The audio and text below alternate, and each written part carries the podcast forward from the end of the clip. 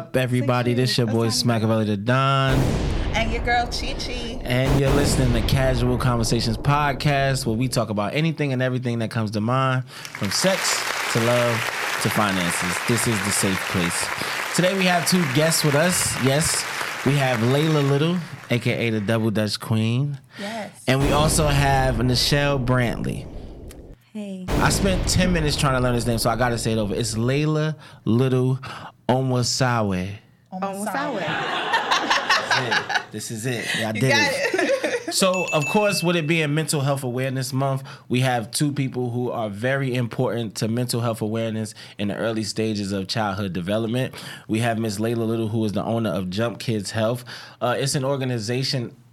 I want you to explain it because I feel like I'll butcher it, but it's an organization for the kids to really get them on the right path in the beginnings, and you'll see what I'm talking about once she explains it. Mm-hmm. And we also have Nichelle Brantley, who's a therapist.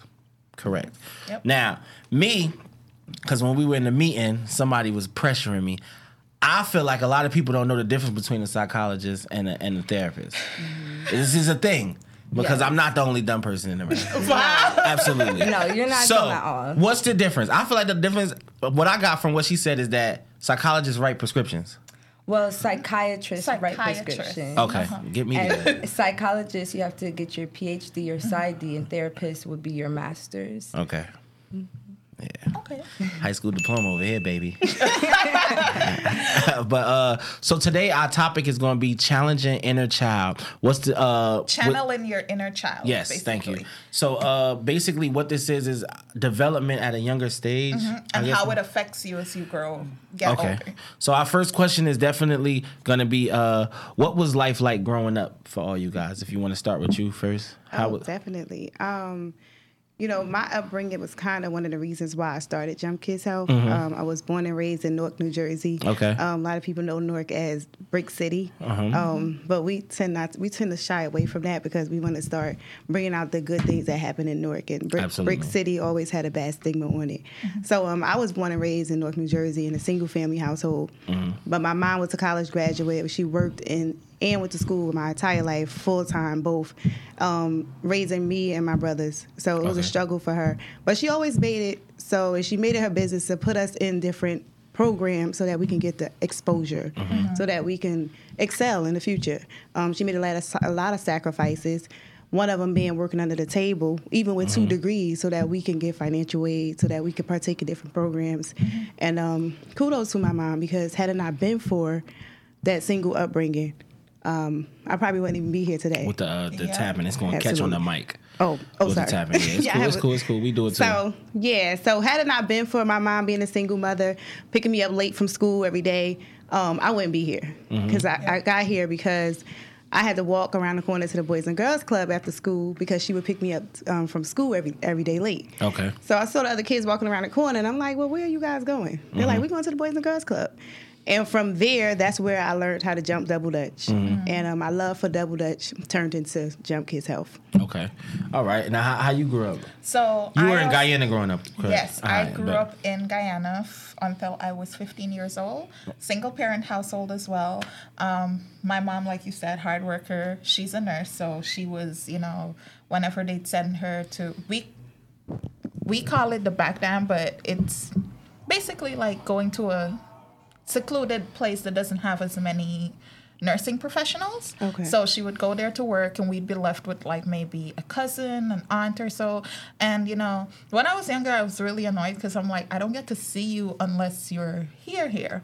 But you know, as I got older, it came to mind like I wouldn't have the things I have, the privileges that I had, I wouldn't have had them if it wasn't for her I'm so sorry.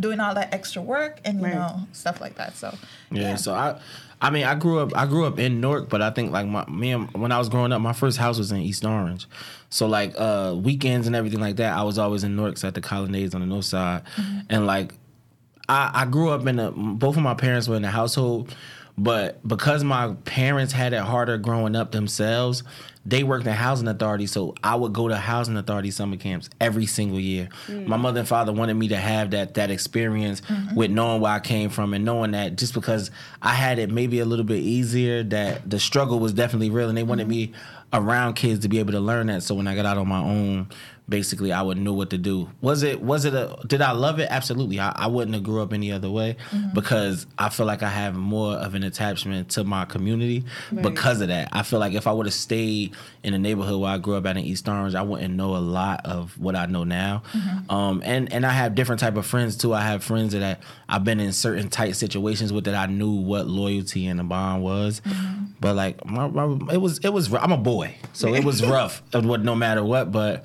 you know, I, I- that's how I really grew up. I, I grew up understanding that everything is a blessing, regardless Yeah. of how easy it is to obtain or anything like that. Everything is a blessing. You Um, well, I have a very eclectic, broad background. Okay. Um, my mom, I was mostly raised with my mom in Newark, but Mm-hmm. my dad lived in Bloomfield. They basically share custody. And my grandma actually lived in Nutley, and I would spend. bring a- your mic closer. all right. I would spend a lot of time with my grandma, so I have that. I I would be there, and all my cousins would be there, so it was just like a family affair. So I love that sense of community that mm-hmm. my family kind of ingrained in me because I'm always there for my cousins. They're always there for me. Um, that's just kind of how my family was brought up, like to really be there for your family. But we'll talk a little bit more about it later, how it might manifest into poor boundaries or, um, you know, lack of communication skills as you get older. But still, I wouldn't change it for the world. I love the deep bond I have with my family. Okay. Okay. So so we have like a little segue after that first question. That's really a, an attachment. What are some main things that you remember growing up, good or bad? Do you feel like you uh, remember like the good things more, or you remember like the bad things? That's so funny. Um, that's a good question. I think Mm-hmm. I remember a lot of the bad things, like my first fight. I feel like everybody remember the bad I mean, things. like, right? It's crazy, but like my childhood is still happening, like right now. Like I'm Absolutely. still doing. as long as your dutch. parents are here, I feel like you're still learning and growing, and you still treated like a child no matter what. Absolutely. I remember going to every college, almost every college on the East Coast because Mm-hmm. of Double Dutch. And um, one of the reasons why I make sure that the kids are exposed to different schools and and that kind of dwindled away with the league that we used to jump with prior to. Okay. So I started my own league so that the kids could get that that exposure to all these. Do you feel like you aim towards that because education. that's what like you f- like like that's some of the things you felt like you could have had more of, or that's what you yearned for when you were younger? No, that's what I got, and I didn't Okay. want the new generation to to not have that. Okay. Um, Okay. And I do realize that everybody can't be an entrepreneur. And so I do believe in education. What I don't believe in is kind of like relying on um, institutional education. Mm-hmm. I do believe that you need to get your own education as well. Yourself, be self taught. Mm-hmm. But I do push education in our children because that is something that you should just you should have. Mm-hmm. Um, and then going back now, Jump Kids made me go back to school. So okay. um, what you going for? Psychology. Okay. right? It, went, it I made me go back to school people. so that I can build for myself, right? Okay. So that you know I don't need these doctors that you see on my website. I don't actually need them. Yeah. Um, they're a great asset. Or you know where they're coming from, basically. Right. Yeah, yeah. That's yeah, yeah, and I can relate and I can talk to Nichelle about different things because I'm going back to school. But that's one of the things that um, that's really big now is uh, that I experienced as a child is um, attending a, a lot of these colleges because of Double Dutch. Okay. How do you do? You feel like what do you really remember from from being younger? So I'll my most favorite memory as a child, it's not necessarily the best of the best, but like I said, I'm an avid reader. And I was the type of child, if my mother sent me to do dishes, I'm standing with a book. If she sends me to sweep, I'm with a book. And for some reason, I remember when I was younger, she would literally, sometimes she'd hit me, like, put the book down and get your work done. but I remember it so much because now that I'm older, whenever I read, I remember, like, you know, this is the one thing my mother always had an issue with me with. So, That's like, so ironic. yeah, I try to instill it into any little child I come across. Like, pick up a book, read Yeah. something, because the amount of stuff I've learned from books, Mm-hmm. teachers didn't teach me. I went to school and I would be focused. Any teacher that sits down and talk about me, they'll be like, "Oh, she was a good student when it came to her, came to her work and whatnot." Mm-hmm. But when you look back, the things I do in life now, most of it they didn't teach me. I read a book and came up with the idea, Yeah. or I was talking to somebody. I've talked, spoken to people that didn't go to school, that didn't finish high school, Mm-hmm. that give me a better background on life than somebody that has a degree. And I was like, wow. Yeah. Okay. You. Well, I actually have a similar experience. I was. It was the same thing with me. I was always reading. That's all I could do, though. I couldn't do nothing else. I'd be on punishment for like three months. yes, no phone, no TV, just books. Oh, wow. So yeah, but I feel like I used to only see the good in my past because I, like I said, I loved it. I didn't see any problem with the way I was raised until I got older and got into. Um, my clinical and counseling program and I noticed some of my behaviors are not you know they might not be the best but I'm like well everybody in my family does it so what's the issue?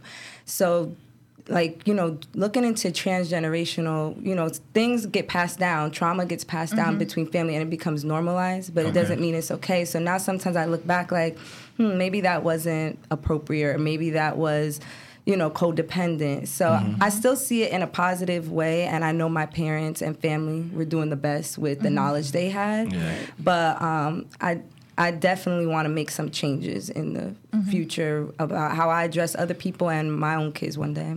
Okay. So so with me, it, I I think that I think that it. What I remember me mostly is I don't know why, but like I was talking about it with Day on the phone with in the meeting yesterday. Like for some reason, the stuff that sticks out to me, I had a dope childhood. So the stuff that sticks out to me is the bad situations. Mm-hmm. And like when I was growing up, my I had two cousins that like came to live with us my seventh grade year, and I remember us moving down south. Like my mother wanted to change like the environment we were in because it started getting bad. Like my tenth grade year. So seventh grade year was the the year that my cousins had moved in with us, and it was like I went from shopping, getting ready for school when like your parents was like, all right, I'm giving you a thousand dollars, go get whatever you got to get for school. To this was the first year where it was like, okay, instead of getting a thousand, you gonna get three hundred, he get three hundred, and I'm like, what the heck just happened, bro? Like, Where did that money go? So I'm like, but, but but but to me though, because I was a kid, I didn't understand money. I wasn't working. Yeah. So I'm like, yo, why did I why did I just get chopped in threes like this? So like it, it, it put a strain on on my relationship with my dad for like a year until I really understood like I was going into high school and I was like, okay, this is why this is happening because he has to, you know what I'm saying, supplement uh two Mm-hmm. other two other people. And then 10th grade when I moved, I moved from New Jersey to to Georgia. So it was like their style was different. They didn't understand simple stuff like when we were wearing like capris and stuff like that. They didn't understand dudes wearing capris. So like Hmm. I, I used to get hyped on a lot. So like I used to be like like what's going on? Like these dudes down here country. I'm don't know dressing right. Like this is, I'm Right. together. Y'all don't know better. Yeah, so like, it's yo. And then it was crazy. It's like my 11th grade year. For some reason, the South takes a little bit to catch up. So my 11th grade year, they started wearing what I was wearing, uh. mm-hmm. and I'm like, oh, now y'all wearing capris, and it's old to us now. So I'm like, mm-hmm. I'm not wearing this no more. So it was like, man, my high school, the ending of my high school was like a hard time for me because it was a transition. Mm-hmm. But like that's the stuff that sticks out to me, and I think that has a lot to do with our like next question, which is how did it affect you as an adult? I think that's the reason why I find like hobbies and a lot of stuff I do like fashion, sneakers, stuff like that, because that's something from those days I just was like, I'm never gonna let this hinder me again. Like this is something that I know it made me feel a certain type of way. It brings out the child. So like I feel like I'm always gonna be up to par as far as like visually. You know what I'm saying? So as far as like how you were raised, how do you feel it affected you as an adult? It's funny. Um, my answer's kind of gonna be a little funny because I was raised in a household with all boys. Mm-hmm. Okay. We talk about I'm a boy, so it's rough. Yeah. Like, So I you're was the only girl. the only girl. Four brothers, one just me, one girl. Right, so I was real rough. Like I told you, my first fight it was Yeah. because of my brothers. Like I was real rough tomboy, and now I'm still like a boy. My mother like telling my husband, "She's a boy. You gotta, you know, what I mean? Like, I got a cousin like that, creaming yeah. my body. Like Yeah. oh god, I gotta like cream my body every day now. I'm living with I'm living with a man, so I gotta like. it's real funny. I gotta like groom myself for real now. But those, like that's one of the little funny things. Um, I could get deeper as far as being raised by boys. Um, like decision making when it came to Mm-hmm. boyfriends and stuff like that. I was like, Do you oh, feel like you understand relationships more? I feel like you got a better I outlook think on I think. I do. I think I do Yeah. because the decisions that my friends would make, and I'm like, you can't see that he's Yeah, not serious. yeah. Like, what? Man, what? It's because three I saw- brothers in here. Yes, because I've seen girls come and go in my Yeah, house, and I'm absolutely. like, I'm listening to them talking the same The things to all of them. So I'm like, oh, this fool is lying. Yeah. So when guys would do it, right, and I'm like, are you serious? And even sometimes I'll play along with it, Yeah. and then I just won't call ever again. Mm-hmm. Yeah. like what? Or if Yeah. I'm really, really in love with somebody and then they mess up. and I don't know if it's a good thing. You could kind of probably talk about this later. If they mess up in my head, I won't even call. It's I won't over. say nothing. Mm-hmm. Yeah. I'll just go. It's Like, crazy how it's crazy how you could get one don't answer know. from one person and it mean four different things to four different people. Mm-hmm. So like if like if a dude say a certain thing, it's like to her it might mean oh nah he he bullshit and you know what I'm saying. But to three other people it's like oh man he love me or oh he want to be with me. It's Yeah. weird how Yeah. a sentence could be taken three to six ways like and Mm-hmm. and that's that's that's I think where where where it create like it, it comes into it comes into play of your understanding on, on on people skills and things like that. Mm-hmm. But I don't know if that was always a good thing for me though. Definitely 'Cause wasn't when a I good thing for you. Right in We're my mid twenties, when I was ready to settle down, it was kind of like maybe is it a all the trust bullshit. issue? Like, do I have a trust issue, or do I think every guy's lying? So I was trying to be lighter or somewhat not myself to make it like make okay let me try to make this relationship work and it was like no now that i'm married i'm like no the ones that worked is the one that was supposed to work and you don't gotta fight. You know what i mean? If it's right. Yeah. you don't have to fight for it and all of that. So i don't know if it was always a good thing for me in my mid-20s mm. Just to touch on that though, like my best friends had to sit me down. Like they had an intervention. like not because somebody did you wrong means you just walk away. I'm like, then why am I staying? What am I staying for? For you to do the same thing again? Like I'm so used to just letting is- shit go. In like this world where dudes have one chance and one chance only. Do That's they? the harshest. Like, like, yo, I'm, I seen it. I thought she was lying at first, but bro, You- you- okay with you yes. I literally oh just- my yeah, like, that's goodness. it. yeah and It's abruptly like- you so do it abruptly my too? yes, like I'm the type of person. Let's say, for instance, we're talking over the phone. We have this whole conversation. We're feeling each other,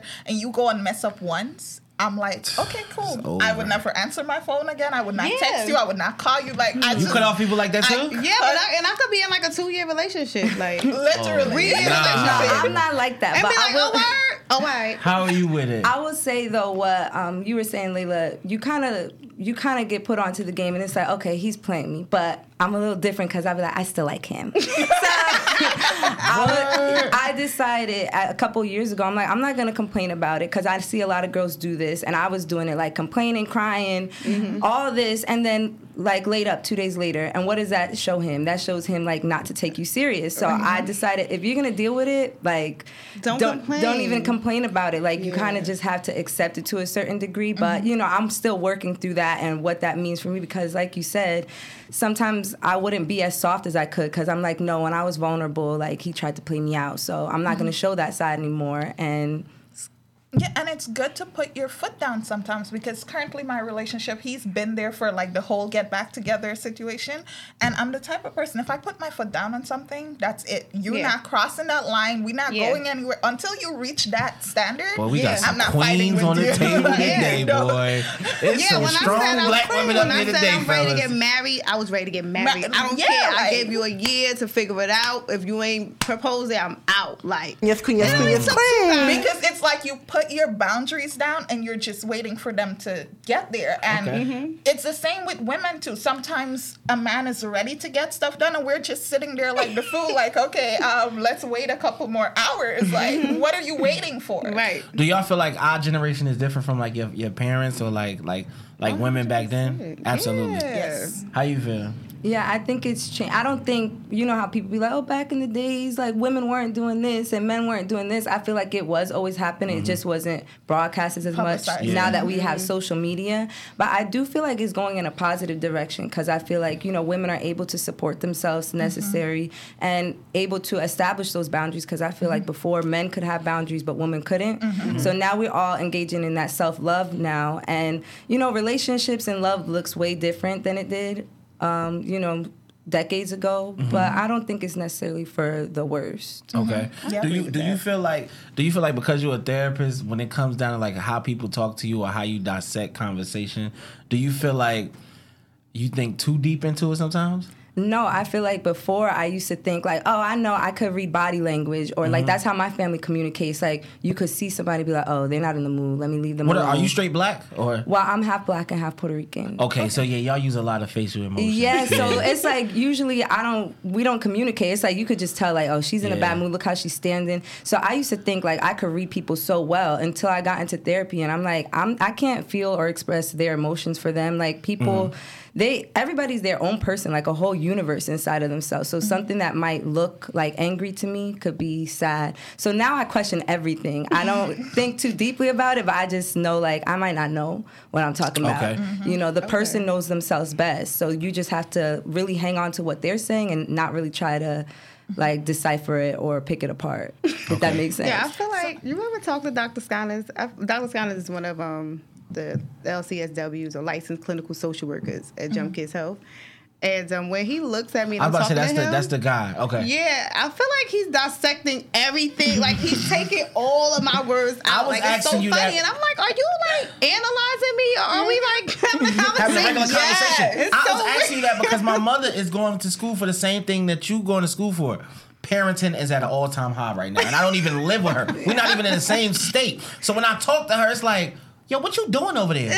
What's all of these ums and stuff like that? Like, I don't know. So that's why I asked you that because my mom is going through that transition right now where it's like everything she asks you, she looking to see what you say back. And it's not just a regular question. So I don't like talking to her like that. so I asked my father to ask her. So it's coming from a different person, bro. And that's scary. Like the, the It's fact that you literally learning how to pick somebody's brain. But I don't feel that way. I feel like I'm even more confused than before. I feel like when I'm That's like, I don't want, yeah, I don't want, if I'm like staring at you or like, it's not because I'm deciphering you, it's because I want you to feel heard. Like I'm listening to everything Okay. you're saying. Okay. And so, more from that standpoint, because I can't analyze anybody. I'm like, psychoanalysis is not for me because. Like I said, I can interpret something one way, and like you said, six different ways somebody could see the same Yeah. thing. So I just really want to hear everything you're saying Okay. instead of like some people might look at you and be like having a whole storyline in their head like mm, that's when i feel like that's bad problematic but if you're in a conversation with somebody you want to really grasp onto everything they're saying so mm-hmm. they feel heard Okay. so maybe guys- that's what but your you- mom's so doing You you guys are really it- listening, listening, mm-hmm. listening. like, listening okay, okay. listening. This is what's See, going that's on the during the day when problem, you though. talking to her. Like my wanna you know mother literally does this thing where she sits down. I would tell my mother three words, and she got an entire situation. she got the entire situation. figured the whole thing like she, I would call her like, "Mommy, I want to know about this, this, and this." And she'd look at me like, "So what did you do about this? I know you did this about this, and what are you gonna be doing?" And I'm sitting there Yeah, I like, don't- I "How don't did think you that's- figure that out?" I don't think that's therapy though. I think that's women intuition. Oh, That's, my mother's mother. on another I think that's mother like- thing. That's that What- mother oh, thing. I don't I don't know what it is, but I just know like a conversation with a dude and a conversation with a woman is two separate things. You could just be talking about one thing with a dude and he'll just tell you exactly what you want to know. I feel like with a woman, she want to know backstory. She want to know how y'all got on this conversation, so she could know where to stand in the conversation. You know what I'm saying? We don't true. do that. I need to know where I'm When you say me and my girl arguing, like we be like, dang, y'all gonna be good, y'all gonna be alright. A girl will be like, well, let me ask you a question. Was a couple days ago she was acting for you? Be like, Thank you. damn, I ain't never think about it like that. You might be right. Like it's mm-hmm. crazy, bro. i have a theory though Okay. just a theory i think that men are really about self perseverance perseverance Preservation. preservation Okay. yes What you um, mean by that now? I just I feel like with women we're so used to taking care of people like my mm-hmm. sibling and men do it of course too you know it's not like gendered maternal. yeah Okay. like me I'm so concerned about my cousins what's my dad doing what's my mom doing mm-hmm. like because I'm looking out for them all the time my brother he's he doesn't bother anybody and he's no drama but he just minds his own business and I just does his own thing No one. Like I know that now, but I, I just found this out though because I found this out when we started doing this podcast. Like because I'm starting to have more females around me with Daya. Like I tell her about stuff and she has literally the same outlook as my fiance. So I'm starting to notice that dudes care about nothing at all, bro. Like I don't care what my cousins and them is doing. Like I don't really care. I'm I- I'm honest. I, I don't really care. I care, but I don't care. Like my girl cares about my family more than me. Did you call So- your mother today? No, I didn't. Like she didn't call me, so she's okay. but that's how I feel though. And and it's I don't know if it's because I'm the baby, so I feel like they call me enough, and I'm trying to get away from that so I can stand on my own too. But I don't know. I, I just don't. Call, I noticed that I don't care as much as I thought I cared about a lot of situations. So like when I talk when I talk to like females, I notice that it's certain stuff I, I do have to get better on. I got to mm-hmm. start calling people more and caring more. Like me and my brother, we close. Like we really, really close. Like but yo, we could go three months without talking to each other. that's a That's, That's what I was gonna weird. ask. As a therapist, like, is that a bad thing? Because I'm the type. Uh, my, my best friends had a big problem with me. They're like, you don't mm-hmm. call, you don't text. If we want to know how you're doing, we need to call you. I'm not a phone person. Yeah. okay. The only reason I'm on my phone is if I'm doing research or I'm listening to an audiobook. You mm-hmm. want to call or a text message from me? It's gonna take a very. I don't know. It's an odd behavior because, and let me put it this way: I didn't get my first cell phone until I was like 14, 15. Okay. I don't know if it was my mother's way of protecting us from, you know, the social world or what, Yeah. but if you call me and I don't feel like talking, I'm not picking up my phone. It could be the most important call, and I'm gonna watch it ringing. I'm just gonna, I'll, I'll catch you when I'm in the mood for you. Mm-hmm. That's Like, a boundary though, and that's good. Like that's valid. And as long as you feel good about it, you know, it's not really something you have to work on. If it's impacting your life that much that your friends are like really angry and it's something that you would want to change, like everything is different for some people. For some people their boundary is like I need to be on my phone all the time talking to everybody, but that's not yours. And that's okay. So you friend your friends maybe, you know, can you you can communicate with them and let them know like it's not personal. I've said this, like they get so awkward. They're like, you don't call, Some you don't take text, that and I'm personal. I'm like, not gonna lie. I I- I don't know how to people. fix that because um, it's just not my dynamic. That's just not how I do stuff. It's not your thing. I, I mean, I your totally understand thing. that. So we had a question for you, uh, and I think the the next couple questions might be for you. But it's what is your advice for parents in terms of ensuring their kids' uh, psychological health? Um, I think the biggest thing is just seeing your child as equal. And I don't know about everybody else, but when I was younger, my parents were like, uh-uh, I'm the, I'm in charge. Like you're a little person. Like what you say or think doesn't matter. And I, it sounds brutal, but you know, it was like the norm back then. But I just think letting them have a voice and expressing themselves, that's how they establish those boundaries. That's how they establish what they like and dislike. Because um, you know, sometimes if the parents are making all the decisions, then the parent, the child might grow up to not know what they want or don't want in life. Yeah. And sometimes modeling is the most important thing because the kids are like little sponges. They absorb everything, Everything. that their parents are doing. So you might think like, oh, my kid doesn't know what's going on. Communicate with them though, because your kid knows you. Like they know your body language, everything. They're gonna be able to tell. They even feed if, off you. Yeah, even if you don't say something's wrong or you don't want to expose them to what you're going through, they can still sense it, like that mm-hmm. energy, and it kind of goes on to them. So I think modeling is the biggest thing because, like, my parents, they would say, they would say, "Hey, stand up for yourself. Do this, this, and that." And I'm like, "Well, when we're home, I don't see, you know, healthy communication. I see Well, y'all don't let me stand up for myself. y'all. yeah, exactly. You don't let me stand up for myself. Now you want me to stand up to my teacher or to Yeah. my professor? Like, there's no way. So I think modeling it for your child and showing them the behaviors that you want them to exhibit, as well as telling them, is like the best thing that you could do for your you and your family, though. So, uh, with, with, I had a question for. I think this for everybody. Uh, do you let your parents follow you on social media? hey man, we got to know because I mine's is hell no. Yeah. I'm, people are blocked in my family. I, they- it's not even like we not friends. They I go find them, add them, and then block them. Everybody. My Everybody. brother does the same thing. He found me and blocked me, my mom, my brother. I have He my whole blocked you family. too? Yeah. That's fucked up. That's funny. That's sad. That is That's hilarious. He blocked you. You his sister. Right. Y'all supposed to be thick as thieves, man. That's fucked up. You, My you. mom, my mom followed me.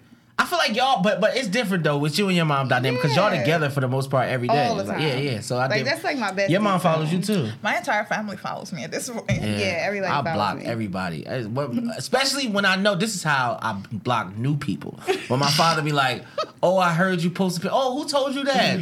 Oh, them. I Bye. blocked. It's certain You running your mouth. that I don't want following Yeah, me. like there's some Yeah. People older people on Facebook, they could be very annoying. Mm-hmm. So I'm like, you can't send me chain letters. Like you Oh. can't, Yeah. you can't inbox me these things that's going around. No, Yeah. no. Yeah, okay, like now you're gonna neither. get blocked.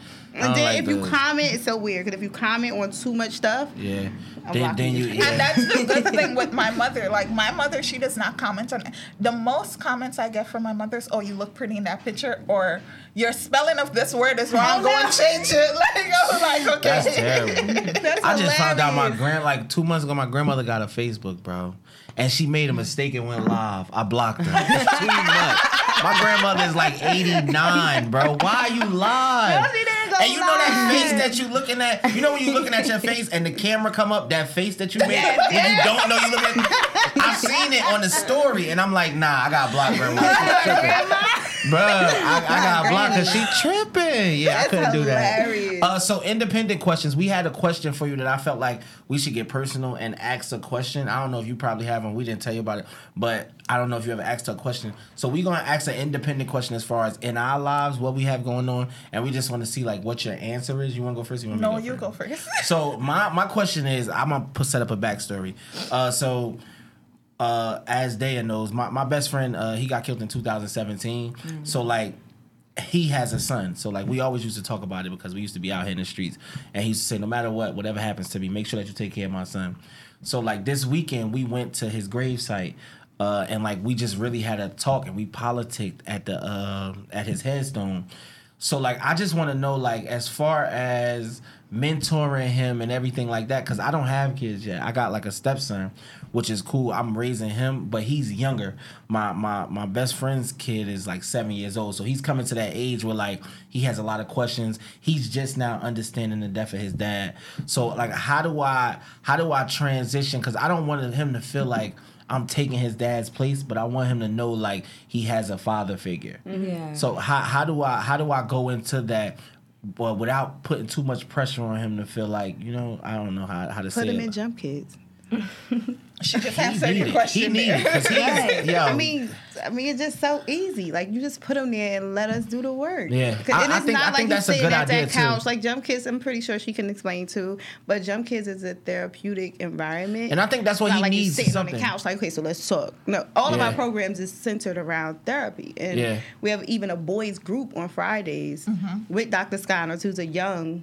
LS, LCSW, Yeah. who just lets them talk, and then he talks about different issues like that, um, boy issues, but uses hip hop to ex- to explain, you know, I get his think that message might be an across. idea. I think I Um, think I should and, really like, do that. I didn't even all think of about our that. programs, And after that school actually is programs, and even the remote learning part, like everything is centered around mental health therapy. Okay. And but you can't ignore it though. It's something Yeah. that you guys have to have him speak to somebody. Yeah, that's what I'm saying. Like, how do I address it to him? Like, I feel like I don't know. I- He at the age where it's like he too young for me to really get into it, but he also at the age where now he's starting to ask questions. Mm. So, do I address the questions or do I just answer what he has to ask me? I don't know if that makes sense. Well, I think you should definitely work in collaboration with his family that he's living with and like Laila said the social support you're gonna need it because Mm-hmm. Yeah. Yeah. you're not a therapist you're not a psychologist like this is heavy stuff you could probably still be dealing with your friend's death too Mm-hmm. Absolutely, I am. so Yeah, yeah, yeah. you need that support there but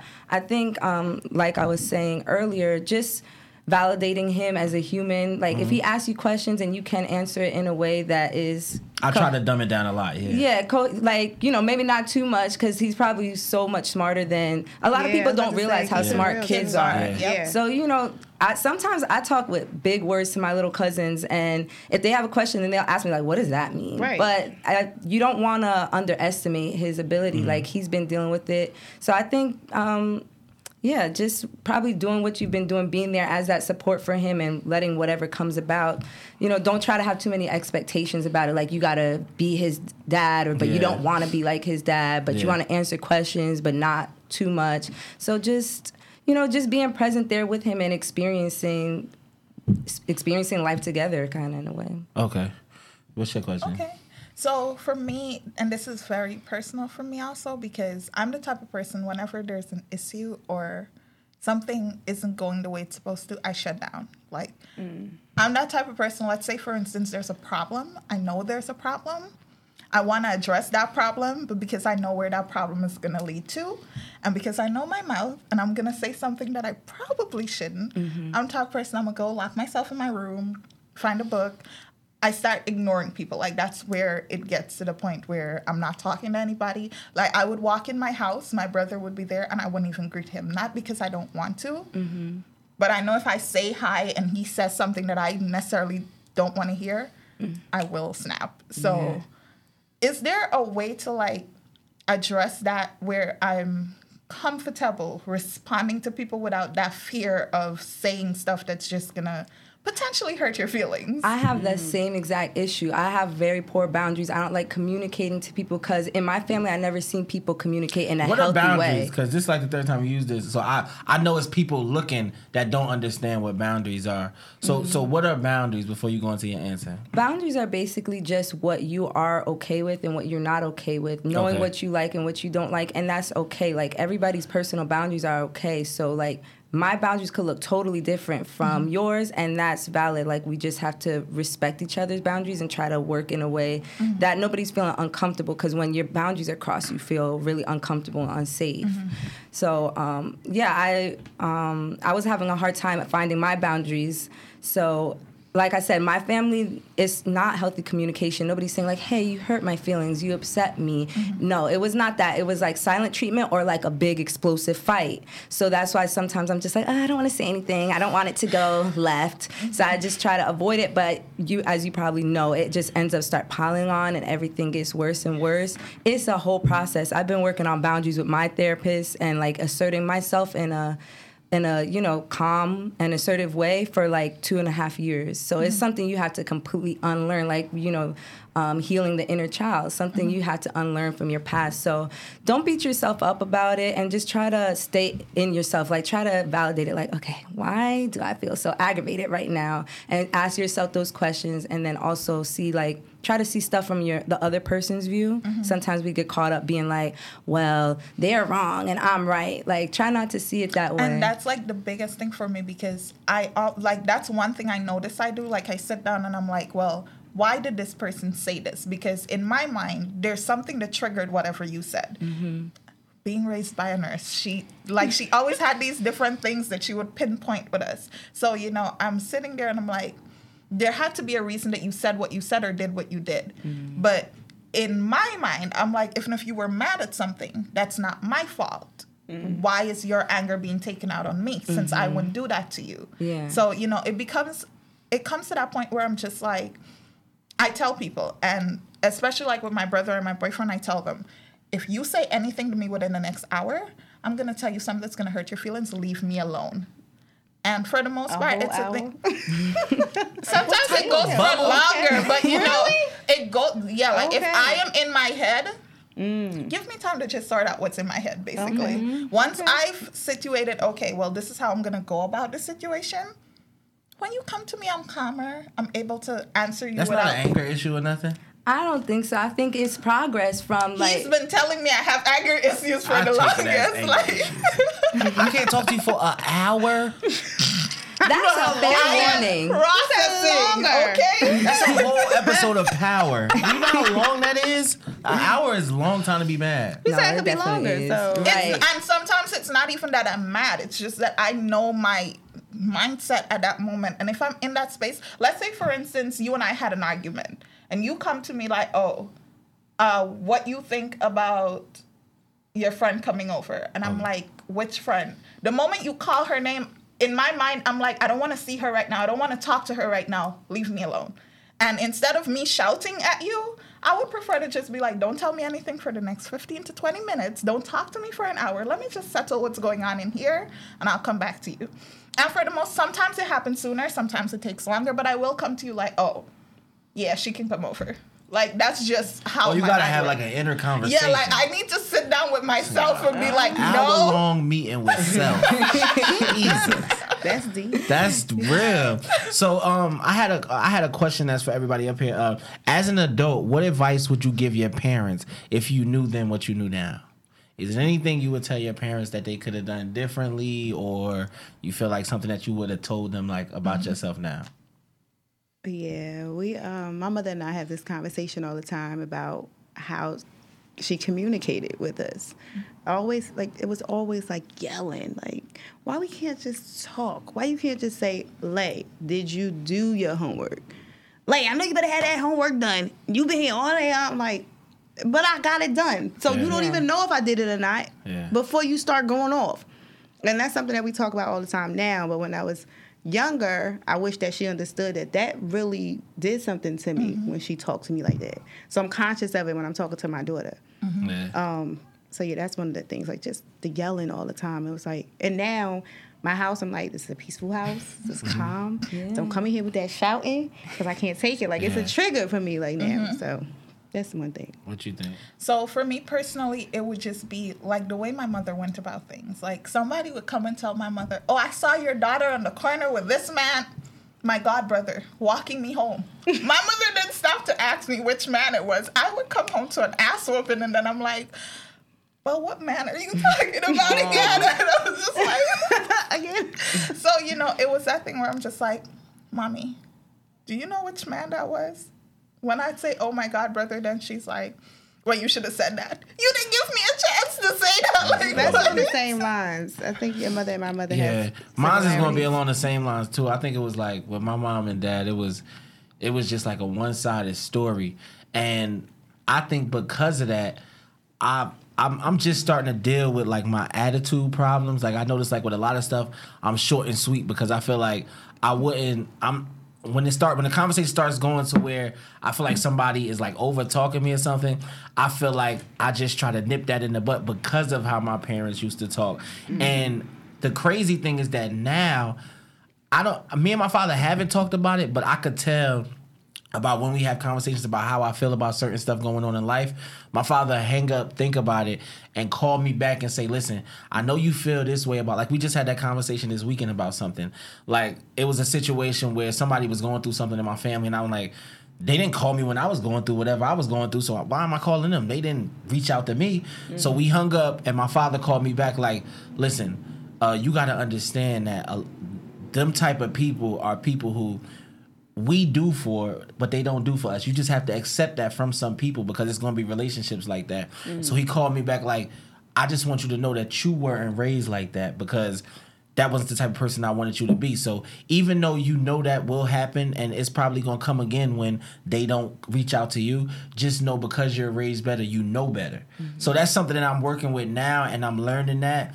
But I mean, it was difficult. It was difficult for a long time, especially like that 21, 22 range where you like automatically think you're grown and, And you you don't, know what- you know that you're not grown when you hit 30. Like I wasn't grown at all. I was still a teenager at 21. It's crazy, man. Did you have anything like that when you were when you were uh, growing up? Yeah, I would say I could resonate with everybody. Um, My parents were the same way. It was not a normal conversation. It's just like you walk in the door, you're screaming. Or my parents were also very young, so they used to like it was no big deal. But like when I was little and I would fall, like my mom would laugh, and it's not a big deal. Yeah. Uh, you know, I don't look back and like hate her for that or anything, but learning about children's development now, that time is so precious because that's why sometimes when I'm hurt, I'm like, get away from me because I'm used to somebody laughing at me when I'm hurt. So I just wish that. Um, for my parents, that they could have been able to address what they had gone through when they were younger, so that they could have been more present. Because again, I always thought my parents were the best, but now I'm just realizing like we have some issues in our family, but they didn't they didn't know at the They time. didn't know better. Yeah. So, uh, what is your both both of you guys? What is your worst fears when helping or mentoring children? Do you have like any fears as far as like now that you because you have so much knowledge on what you should and shouldn't do? D- Because d- it's like a sense of you taking on yeah, responsibility you, for you're that taking up parenting so- for a couple hours basically every single day. Like, do you have any fears or things that you make sure you steer clear from, like when you're doing this every day? My biggest fear is that they leave the program before I feel like I've accomplished what I wanted to accomplish with them. Uh-huh. Um, I'm sure you can relate, right? yeah. but um, we have statistics in double dutch. Like if we keep them in double dutch or on the double dutch team um, throughout eighth grade and into high school, that they'll do well. But if we if they leave before eighth grade, then chances are that they're going to be lost and, and not do as well as we expect them to, to be or do. Yeah, because around that time is also when they get that peer influence. Real, and- yeah, Yeah. it's a real touchy um, time, and so I, I try to keep them in until they graduate high school. Yeah. How, how do you feel about the situation? I feel like it's harder on you because you really dealing with the mental side of it. Yeah, it's it is pretty scary. Um, I never thought I was gonna work with kids. I love kids. I love being with them. That's why when um when I reached out to Laila with, with Jump Kids, I'm like, this is perfect. It's in the community. They you know they're young children. But then, um, you know, as I started practicing with them, as a therapist, I'm not really supposed to give advice. That's not what therapists, they're not supposed to give you advice. And with adults, my program, they didn't really teach us about kids. They started because I started complaining. I'm like, I need help with kids. They're different. But with adults, you just let them like live their life and you just be there and like shine a light and help them find their own way. You don't want to pave the way for them. So with kids, it's so hard because they do have like inappropriate behaviors, but it's difficult, like you said. It's not my job to parent. I don't ever want to counteract what their parents are doing at home. So that's like my biggest fear. I never want to tell them something in therapy, and then they go home and their parents like, oh well, that's not, but that's not what aligns with what I believe. Mm-hmm. So I, for the most part, I just kind of try to meet them where they're at and Okay. stay on their like stay right by them, not really try to implement any you know unusual rules that they wouldn't have like in school or you know kind of basic So so so you just messed me up because you just said like y'all not supposed to like give advice or nothing like that. Mm-hmm. So what are you supposed to do as a therapist? you know how to live your life best. How can I tell you how to live your life? I'm not there with you. Like, I'm not there with your family, your work, your friends. Like, you know how to live your life best. That's what our, you know, general belief is. Like, so with kids, it's like their family and them know what's best for them. Is I can't. So you enhance the positives. Yeah, like I'm all about like um, unconditional positive regard because a lot of kids in our community. I think we were talking about this yesterday, Laila. Like, it's hard to take accountability, and then when we do, we're too rough on ourselves. Like, oh, I'm so stupid, or like, oh, why am I being so lazy? And we're kind of rough on ourselves, and we don't. Uh, we criticize too much without seeing all the amazing I things we talked do. to that, like that about with Marv like 30 minutes before y'all got Oh, here. he was like, "Bro, you are too hard on yourself." I'm Mm. like, "Bro, where I want to be at because I feel like when you when you want to be successful at something, you look at the most successful people in that, Mm. and when you starting out. You so far away from that, it's like okay, I gotta be here. I gotta be here. When it's like, yo, it's it's it's all in its own process. time. But Yeah. isn't that two ways of looking at it? Because for me personally, I get my motivation from the basic things. For some odd reason, I don't like you said. You Mm-hmm. look up to like the people that are higher up there. I try to look at the people that are where I'm at and see how fast they're growing. So Mm-hmm. if there's somebody on my level that I see within a week, you're two levels ahead of me. My mindset is going to be, oh, I'm not working hard enough, or I'm not doing something right. Okay. But then I we forget did about we for, we also forget about looking back and looking how far we've gone too. Wow, Yeah. yeah, You know what word. I'm saying? So like uh, last year, you probably didn't even have the studio. I don't know where you guys Yeah, were, but just yeah. an example, you probably didn't even have the studio. Like you were probably Yeah. just writing it, and now you're actually bringing guests here. We gotta remember to look back and be like, damn, look how far I've gone though. Yeah. And I'm You know what I mean? so I'm definitely too hard. I'm too hard on myself. Bro, I, when I talk to people about this and when I be telling them like where I want to go, they be like, "Oh wow, how long you guys been doing that?" I be like, "Bro, this right here is the sixth episode." They be like, mm-hmm. "Man, Smack, Yes, if you don't shut up, man,". Yeah, and I be like, "Bro, it's just me because I be like, yo, I see us. Like when Yeah. when I when I when I find like a relationship like how me and Daya got, and I'm like, yo, we could really go far with this. I see us there already, so I hold us to that standard. You know what and it's so funny mm-hmm. because when I found him, I was thinking of doing a podcast since high school. Like I wanted to do it so bad, but I could not find anybody on the same wavelength. I couldn't See? find anybody that's trying to work Yeah. on it. The moment he posted, I sent him a message. He didn't respond to the first one, so I was like, "Oh, you probably found somebody already." And something was just like, "Message him again." yeah. And as you Yeah, know, I wasn't don't, I don't or nothing. message Like, it people twice. came, so like, it was on that the black odd. business page, the black that's owned business going back to the Tuesday. That's Yeah, really how we like, got like each other. calling them. Yeah. I'm good. Word. So, uh, what I want to do is I want to ask this last question, and then I want to like give you guys time, maybe like three to five minutes to, to really go into what it is you guys do. And I see you have notes here, so I want I want you to really get into those. So, this last question is: uh, Do you think that the music of today uh, makes children grow up faster than us, or do you think that, that it makes them mature faster? I guess that's the right question. How do you feel about it? I'm not too sure about that. I feel like I'm still part of this like upcoming generation, so I'm trying to think about the music I was listening to when I was younger compared to what my parents probably were. Um, I don't know because my parents got involved in like much crazier stuff Yeah. than I have at the age I'm at right now, and I I was listening to Lil' Kim when I was two. Okay, Yeah. so. Okay. yes. Um, my mom says that I started saying the curse word. She threw it out the window when I was three. But yeah, so I don't really know. I think the parents' impact is most More. important. Okay.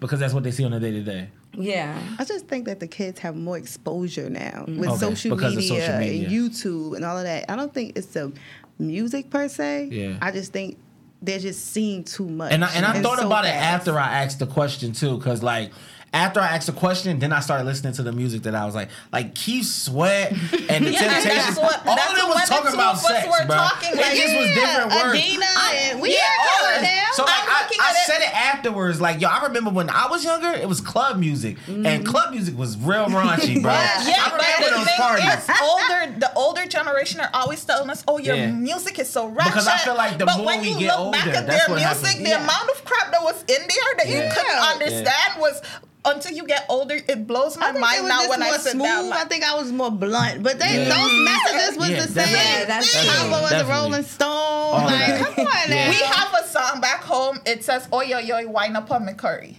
And I'm, when I was younger, I could have sworn they were talking about the food. I got older and realized this man is talking about some Indian woman whining on him, and I'm like, oh Yes. my Oh, god. Yeah, I think I think it's just like the older you get, the more you dissect music and what you're listening Yeah. to.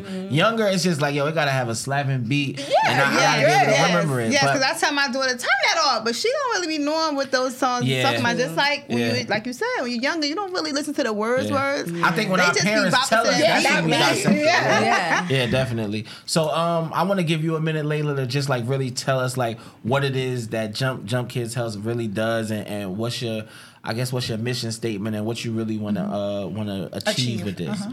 Okay, so I, I touched on it um, earlier about Mm-hmm. how it, it stemmed from my passion for jumping rope, for double Okay. dutch, competitive double dutch.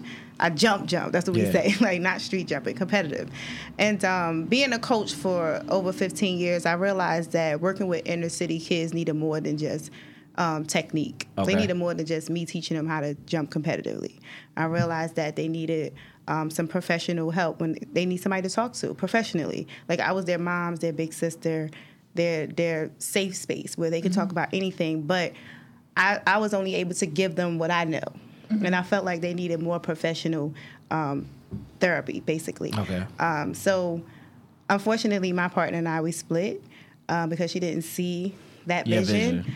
Um, so I, I decided to keep moving with it. So um, I kind of turned that Double Dutch organization into a more health and wellness medical pr- um, practice, and that's where Jump Kids have stemmed from. So we provide mental health therapy, nutritional counseling, as well as fun fitness. The Double Dutch isn't going nowhere, but we just use it as um, a way to bring them in, to will them in. Um, I also included other sports, karate, because it was a long time where I just wanted to do double dutch, and I was like straight. I ain't see nothing else. Okay. But every kid, just like I used to say, not every, every girl want to um, do cheerleading. Not every kid want to jump rope. When I had to come to terms, like not every kid want to jump rope. Yeah. But anyway, now we offer karate, we offer yoga, we offer just regular arts and craft. But for those artists um, who prefer doing art and drawing and painting, like if you go into the clinic, I just let them draw on the wall. Like, Okay. that's what you that's what you want to do. That's your outlet. Then let's do it. Let's make let's beautify it.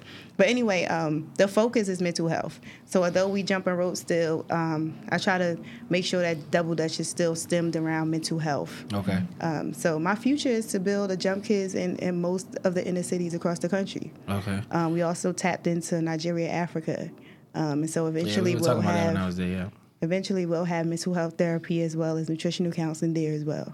Okay, that's dope. I, I, I think I think what you have going on is dope because I, I don't want to make it sound political or racial, but I feel like with the inner cities, they're trying to minimize the type of things that we can do inside of them, and I feel like the more the government has to pay for, the more they'll take away from it, just because it's cutting into their pockets. So wh- I remember when we were younger, tag and jump rope. These were big things outside of the house. Extension cords. Mm-hmm. I remember girls used to be wept up like from Yes. getting hit with the extension cord if you didn't know how to really jump rope. Mm-hmm. Now I, I try to like play games with like my nieces and nephews and stuff, and it's like they don't even know how to put they they like hand in the fishbowl or nothing like that. I'm like, yo, y'all don't know how to play these games? have no no, they All just their stay in the games house. are on a screen. Yeah. Like, so, Tap, so it's, tap, it's, tap. it's really different. So it's like like obesity and stuff like this. It's dope that you guys have dietitians and mm-hmm. things that normal people don't really think about. You know what I'm saying? Mm-hmm. So I, I love the movement, and that's why we had you guys up here because I really believe in what you guys are doing, and even like now that we had had this talk today, it's like I've been bouncing around this issue with my godson, and it's like the answer been in my face the whole time. Like I never, it took for somebody to say it for me to really understand what was going on. So I just want you to just like guys to know, like keep pushing because it's going to be difficult. It's everything that you, if it's if it's worth having, it's going to be difficult Oh, to yeah. obtain. Period. So just keep doing what you're doing, and I want to let you get into uh, your notes and stuff and uh, what you really wanted to talk about up here today, and give you a couple minutes to talk about that. Yeah, well, I'm just so grateful for Jump Kids because mental health is very important to me. Mm-hmm. But I also study anthropology in undergrad. Okay, what is that? Because A- anthropology anthropology is the study of culture, but Okay. we we acknowledge that culture is just like a social thing. It's not you know, it's not real like there's so many different ways of culture. You know, somebody might say Puerto Rican culture, but then there's like older Puerto Rican culture, younger Puerto Rican mm-hmm. culture, gay Puerto Rican culture. It's not really a thing, but it's um, it still has an impact on our life. So once I started learning about anthropology, I was learning about homelessness, um, immigration, Black civil rights, LGBTQ rights, and that's when I realized mental health is very important. It's but we need to make sure that everything else is covered first. So that's why I love Jump Kids because it's like it has that school component, active um, activity, nutrition, everything. And when that is covered, then we can get into mental health. You can't expect somebody to get real heavy into mental health if they're struggling to get food or struggling to have clothes or struggling they don't have friends none of mental health is not possible without like you know the basic level, the hierarchy of needs being met. Okay. So I'm grateful for that with um, Jump Kids. And Laila, earlier you were saying um, how we're trying to bring the parents into it more.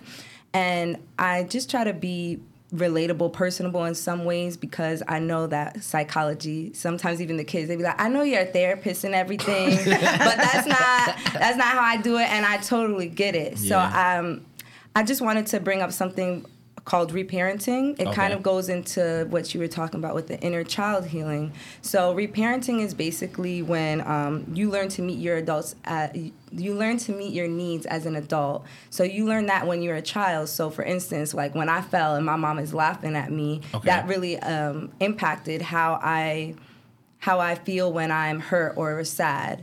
So you kind of have to learn how to reparent yourself. And it's not saying your parents did anything, you know, terrible or that they were bad parents or anything. It's just now they're not here anymore and you're still responsible for yourself.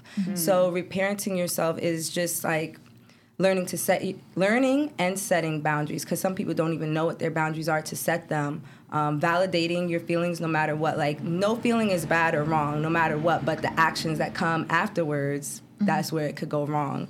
Um, you know being the responsible and nurturing adult that you needed as a child like you know that child is still in there with you and they could cause chaos and get dangerous if things are not you know addressed. A, a child feeling um, unsafe or scared it could just manifest in really bad ways as an adult. Um, sorry. Oh, this is double sided, y'all. She just messed me up with the flip. Go ahead. okay some more for y'all. one of the biggest things because I started learning how to validate my feelings, but then I was just not being too responsible and I wasn't trusting other people or myself. So the biggest thing you could do is keep small promises to yourself daily and then, you know, be kind to yourself when you realize like, wow, I actually kept that promise to myself. I could rely on myself. I can trust myself. Like mm-hmm. how you would want to trust that parent mm-hmm. figure. And um, yeah, self love, love languages for yourself. Um, you know, the love languages like quality time, physical touch.